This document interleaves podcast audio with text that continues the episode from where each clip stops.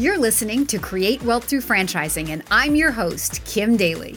In my 20 years as a franchise consultant, I've helped hundreds of people achieve their dreams of building and scaling franchise businesses to create wealth.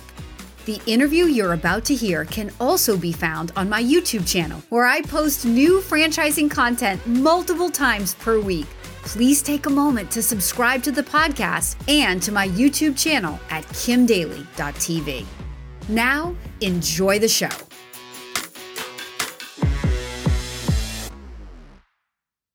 Welcome to the Daly Coach YouTube channel. Boy, we got a juicy conversation for you today.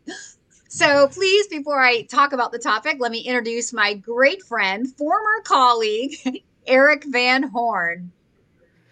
Kim, it is great to be here. I have so much respect for you, what you do. You've coached me along the way as I was an up and coming consultant. So I have tremendous amount of respect for you, and it's great to be here today. Thank you so much. Well, I've invited you into this conversation because I cannot think of a better person to help me. You know, I look at my job as a franchise consultant as a teacher, right? To dispel the myths, to help people open their minds, to challenge their thinking, right? You were a consultant.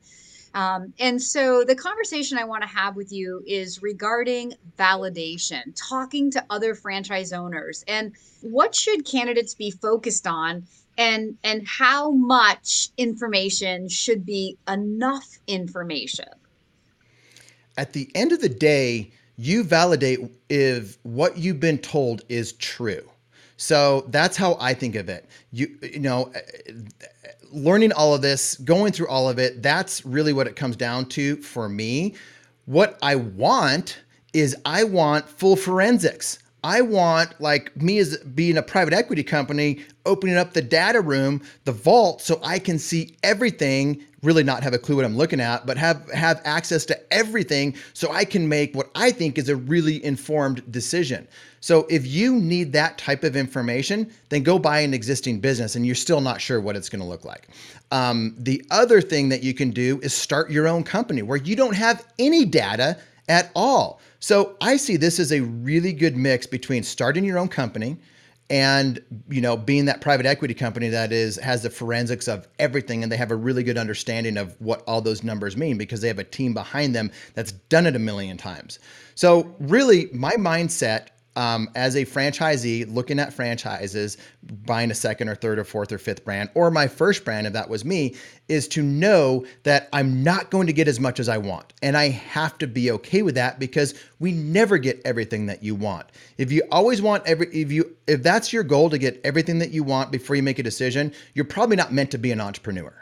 And in and so my goal is if I hear something from the franchisor that says the startup costs are going to be X, Y, and Z, I want to talk to the franchisees and say, what your were your expectations going into it? Were your expectations met? And whether whatever that looks like. So as long as expectations are getting met that's really what i want to validate. I want to validate is what the salesperson saying is it true with the franchisees? That's what i want to validate. I want to validate um, you know just everything that I hear, everything that I hear throughout the sales process, not just numbers. We get so numbers focused because we think that's everything. It's a mm-hmm. lot, but it's not everything. So validation to me is happy, successful franchisees and having a clear understanding of what that looks like. Some, you know, in different brands, if your if your thing is to make a lot of money really fast from a cash flow standpoint, you know, you need to validate that. If there if it is to build long-term large life changing wealth, then you need to validate that. And that's probably two different types of, of models. So those are some of my thoughts just, you know, off the top of my head of a mindset going into it. I want I want the world, Kim. I want I want access to everything, but I have to know that at the end of the day, this is me. I'm betting on myself. I'm betting on the the, the franchise that they know what they're doing, but I'm betting on myself as the jockey. And and a lot of times I've seen um, uh, people not go through the process because they really don't want to bet on themselves and they blame it on the numbers. That is so true. Well, that's that's really the point that you just made that I I tried to tell people is that you are the single biggest variable in the success of your business. So when you're trying to validate a specific net return, you're taking yourself out of the equation because we we don't know how you're going to show up and how you're going to perform. So when you're talking to all these other franchise owners the best we can do is understand in their context with their goals what they've been able to do with the business. But that doesn't necessarily mean it's going to equate to what you're going to do. You know we talk about jumping off the edge of the diving board, taking a leap into the safety net of the franchise. Well, that means there that implies that there's a free fall. Like there, there's some amount, there is a safety net, but there's some amount of uncertainty that's going to be there. And people intellectually like know that, but emotionally, I find it very, very hard. And I think that during this pandemic time that we've been living through, where so many people maybe feel so many things are out of control I feel I see this issue coming up more now than like ever before in 19 years, where I have very successful corporate executives who are like missing out on the opportunity. And where this conversation really comes from is I had a franchisor turn a partnership down because they were doing just this. They had validated with more than 10 franchisees and they still couldn't get the numbers to be satisfactory for them. And this particular franchisor is one of the largest in the world at what they do. And they were like, look, man, like we just don't think that this is necessarily the right place for you because you're trying to do something that's not realistic in our process. But then you know what happened, Erik? They turned it around and said, well, if that's how the franchisor feels, we're glad we we've seen their colors now. Like, you know, if they're not in it for our success and they're just in it to meet some timeline. And I'm like, whoa, like you've had more than enough time, you know, and, and ultimately candidates can do whatever they want to do in whatever time frame they want. I just want to make it clear as the consultant that it's a mutual evaluation process. You can't know everything. And eventually the franchisor can lose hope that you're a good decision maker, right? 100%.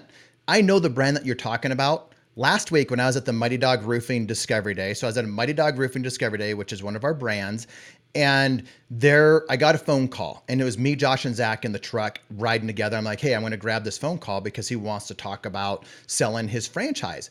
It's the same franchisor that you were talking about earlier. We're not naming names. And he said, Erik, I got an offer to buy me out at 7x 7x net profit, 7x EBITDA. And I'm like, that's great. It's the same brand. If they would have talked to this guy, believed in themselves, could make a decision. I mean, think about that. That's amazing. So I, I, thought you would find that interesting because you and I hadn't talked about it. You didn't know that. And since we're not talking about brands, I can say that. And I think his net profit per store was about uh, 300K per store and 600K 7x, we're talking millions of dollars. Wow. So, anyway, that's the stuff that I get to see. Um, but then going back to Mighty Dog, um, to answer your question, we had a franchise discovery day with with uh, six or seven candidates that showed up, and we tell them before you you're finished with discovery day, you're meeting with us, and it's a are you in or are you out? You're not signing or wire or giving us funds, but are you in or you're out? Because this is it and and and you know so at the last discovery day we had three of them that said they're in. One of them said maybe. I saw him at the airport and he said and he was talking to another one of the candidates and we were leaving. He was on my same flight and he said see you later. I'll see you in june. And i said i thought you said you weren't sure. And he's like I'm sure. And so he said, I'll see you in, in June. But it's just funny. You know, we set the expectation, and, and I know that you do too, because it's the right thing to do, that it's decision time. And most people just can't make a decision. And this is what I was going to say. Back to Discovery Day a few months ago, we had a candidate, the consultant he he was working with sent him to six different discovery days. Oh we were, and it's a consultant I actually respect. I have a lot of respect for this person, but this candidate, and we've all done it, right? We're not all perfect with our things, but some of these, you know, it's the one-off for this for this particular consultant because I have a tremendous amount of respect for him. Yeah, and on um, my on my faces, I'll just say, look, we're not judging other consultants because at the end of the day, the candidates, we our advice is free. I tell my candidates, look, I'm going to tell you what I think works best, what I know works best, but ultimately, it's your process, and so while we yep. don't recommend you know more than one discovery day because that's not really how discovery day should be used at the end of the mm-hmm. day, candidates sometimes go rogue and do what they want to do. But sometimes to me, that's a sign that maybe they're not even suited to be a good franchise owner because they're not even willing to follow my leadership in 19 years of experience. And I mean, owning a franchise and success in a franchise is all about following a leader, you know? So that's anyway, exactly what we thought. so you're you're hundred percent correct. Like the, you can't you can't tell them what to do. So that's why I said this. You know, these things happens from time to time, but it's not good to do that as a candidate, as as you're looking. But anyway, so he, he was getting ready to attend another Discovery Day two weeks later. So he's very clear to us, guys. I'm going to another Discovery Day in two weeks, and I'll make my final decision. We said to him, either you're in with us or and out with the other one. So cancel the Discovery Day, pay, sign and pay within a week. Otherwise, we're not interested because he couldn't if he didn't do that he wouldn't follow a system blah blah blah blah so that was what we did like we absolutely did that. Not all brands do that but the best ones do and you work with a lot of the best brands out there so you've seen it so many times. But that just you know i love putting content out there like this and this is what i do on my podcast because people hear it here and they're not just hearing it at the end of the decision process when we're like hey you need to make a decision now. Like no this is part of the whole process all along. And if you can't make a decision I, I tell people too this is the easiest thing. You say yes. It's all been fun and games up to this point researching discovery days, this, that, and the other. But then all of a sudden, write the check, sign the agreement, start a business. That's when it gets real. But that's when the decision makers, the real entrepreneurs, do it, and then they then they move forward, and then they're they're betting on themselves. So okay, let's just take that little moment in time. So as the candidate. I'll, I'll play the candidate, you pay the franchisor. So I'm the candidate who's completed the process and can't make the decision. So really, what I'm really probably saying is um, I'm either not suited to own a business and I don't want to man up to that. Like, but um, uh, so I'm going to say that it's the numbers or it's the timing or, or a lot of times probably more it's just fear you know yeah. like saying yes is hard and that's why so okay so let me ask you as the franchisor instead of answering it why why is the process designed to complete it and then yes or no? Because it's it's the it's the decision point. It's like you're there. This is the process. We're not gonna as a franchisor continue to try to like sell you on something. Like we really do want franchisees that can make decisions because that's the first decision of many that you're going to have to make. You have to make hiring decisions, firing decisions, money decisions. And if you can't make a decision like that, then you're going to make poor decisions or late decisions or you know, you just won't make any decisions at all as a business owner. So, it's just going to get more difficult from there until it gets really easy and really comfortable. And then that's when it's life-changing. You're like, this is amazing. This is the freedom. This is the thing I was looking for. But it all comes back to the crux of that decision to say yes. And in at least own up to it. At least say, I can't do this. It's me. It's this. It's that. Like, learn from that versus blaming the numbers, blaming this, blaming that. They didn't do this, they didn't do that. Learn from it. Learn about yourself and why you said no so you can go fix that or not find yourself in the same position 6 months later thinking you're going to do the go through the process again with a different brand and then you end up in the same spot. Oh, so true. So well said. Yeah, exactly. We, as the teachers, as the guides in the process, we can set the expectation, and the franchisor can set the expectation, and the franchisees can set the expectation of what a day in the life looks like and how the numbers are going to come together. But ultimately, it's always on the candidate to set their own expectation, to say yes to their own dreams, to man up to the moment at the time that you're ready. And you know, there there's a reason I have a business and the business is to properly prepare people to get to that discovery day so that you're not feeling pressured into a yes that you feel inspired to the yes. Yep. If you follow my process, there is the discovery day is used as your closing tool. It's your event, not the franchisor's event. Don't make it the franchisor's event put it in put yourself in that empowered position where you've done the right things through the Daly coach process which is the franchise process that erik knows so that you can then be empowered and inspired to follow through in that moment rather than to have them 100%. take it away from you Yeah, because they will. The best franchisors will take it away from you. We absolutely would have taken it away from that from that guy because he if he couldn't make that decision, that was that was the line in the sand for us, and it would have it would have been over. And the best franchisors do that.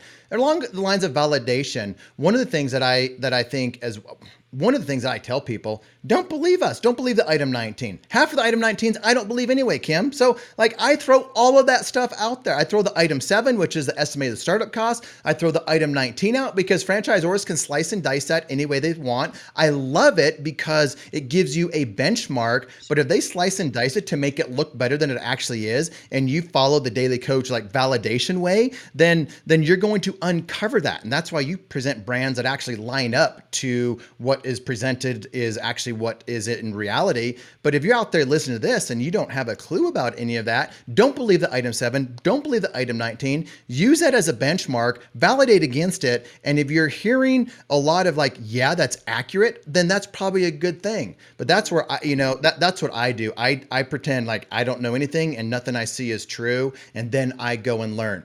The other thing that I do is learn about the industry. And in roofing, I mean, roofing is is not sexy. It's not fun. People have all these misconceptions like, I'm going to have to climb on a roof. Well, we at Mighty Dog, we have a drone. So you press go, it measures the roof and it comes back down. So, you know, you're not getting on a roof. We have, you know, we just do so many things for franchisees. So they, we have a recruiting process. Other people say, I don't have I don't I don't want to recruit roofers. Well, we have a recruiting person in our office. That's all she does is recruits for our franchisees. And you know this, we're not the only franchisor doing really cool stuff like that because you have a bunch of them that you work with that do really cool stuff that most people don't see. But here's the deal. In when you're thinking about validating a franchise, validate the industry as well. And I'm hearing this from candidates. Oh my gosh, I, I know some people in the roofing industry. They one drives a Maserati, one has three vacation homes, and they start looking at the like the results of the industry, not just like, oh, I have to climb on a roof. Oh, I have to do this thing that's not very fun. And all of a sudden, you know, they start to once they really start to validate an industry outside of the franchise, that that's another like key piece of validation that I think is important. Amazing advice, right? Because we're not selling widgets, right? I mean, the other the other way to look at that is everywhere you look, there's a roof. so yep. you know, and then at some point those roofs need to be repaired or replaced, right? Excellent. Kim, so, that's why that's why people need coaches. That's why people right. need people to understand things. In the even as we are looking at acquiring more brands for horsepower underneath that umbrella, one of the things that we like are we go to our SEO guy and we're like, what are the what are the the the best leads? He's like, well, you, roofing leads are the most expensive. So are restoration leads, and and so are uh, garage door leads. Those are the worst leads. Like I so I didn't say okay, we don't want that. I said why? He said, because they're the most expensive. And said, why? Because it's an emergency thing. Once somebody calls or does something, they need a response because they need a they, they need a company right there. He's like, and they're the most profitable. The, and and so I'm like, that's perfect. We want more of those brands. So you, we all think we know, or we hear something from somebody that says, "Oh, these leads are bad," or "This is bad," or "This isn't very good." You need to understand why they say that, so you can really make good, educated decisions. And you can't do that on your own if you don't know anything about franchising. Yeah, that's amazing. Erik, you're so amazing. So, to wrap this up, I want to go back to what you were talking about before with validation. I thought of one more thing. So, when you're validating and, and i agree like i have a video i agree with everything you said on item 7 and item 19 initial investment and earnings claim just being numbers on a page. I have an entire video you can go find it if you're interested in that my my viewers on on why you know taking numbers out of an fdd is really the wrong thing to do and even turning to the fdd too early in the process is a complete waste of time. 100% and, and you've yes, got to yes. breathe life into those numbers through the people. You're not investing in an fdd you are investing in a relationship, and a relationship is represented by people, the franchisor, and then the family that they've built. So all of that is like ah, spot on. So when you're validating, to wrap this up, it made me think that you know not all franchisees are created equal you know and so while the franchisor really is not allowed to steer validation right i always encourage my people to steer their own validation to ask the franchisor before you just start blindly calling franchisees why not get to the top performing people in the system the people who at this point in the business's history have mastered the model. And I stress that point because a business is not a stagnant thing. Next year, somebody may break loose from the pack and be the new, have a new top, you know, a new um, top number. So you're validating where the business is today and buying into it for where you think you can take it. Do you agree with that advice and what any other advice as a franchisee and or from the franchisor side you would give regarding, you know, selecting the right kind of people to validate with? I think if we're told to do something as human nature, we try to do the opposite, and and we and we think like, oh, they just want it's me like to talk kids, to top Eric. yeah. So we think if they're just wanting to do something, I tell them to do exactly the opposite of what I want. Yeah. So Kim, you need to start telling people just talk to the underperformers and then they'll go talk to the top performers, which is a thing they should be doing first anyway. So the reason I'll say it this way, the reason that I always like to talk to top performers first as somebody looking at franchises because they gave me they gave me what it's supposed to look like. They gave me what works and what doesn't. And I asked them questions like why is this working for you? Why would this not work for somebody? So I want first and foremost, you need to know who you're talking to because that that way you know if you don't know who you're talking to you're just putting you're giving the same weight to every person's words and you should not do that. If you're talking to a top performer you need to know they're a top performer why they're a top performer what advice they what the things that they've learned the mistakes that they've made and and you can learn the most from the top performers.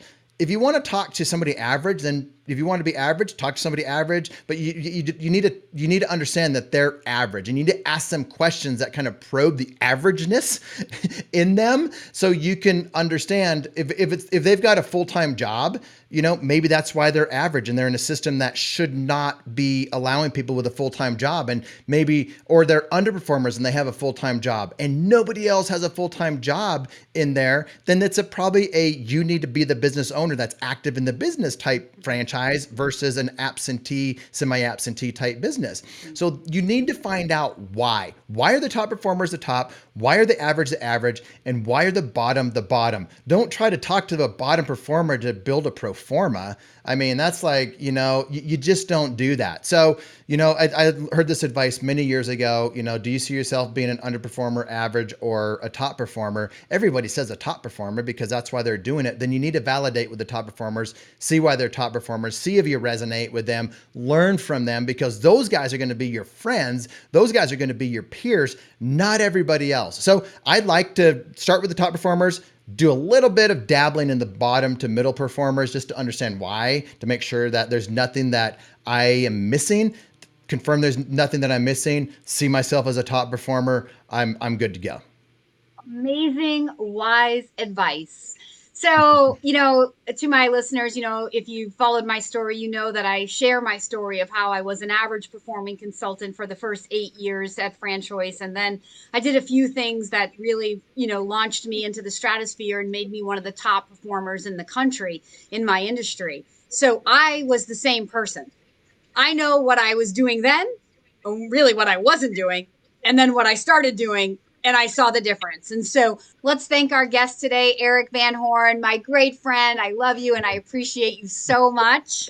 Kim, this has been a lot of fun. I like I said earlier, I love the content you put out. I love who you are. I know you care about your people. That's first and foremost. A lot of there's a lot of uh, uh, uh people that are don't have as much care and handholding uh, and and thought throughout the process as you do. I can think of two consultants in the entire world that are above and beyond all the rest, and you're one of them. I appreciate uh, just everything that you've done to help me along my journey, and thanks for inviting me on.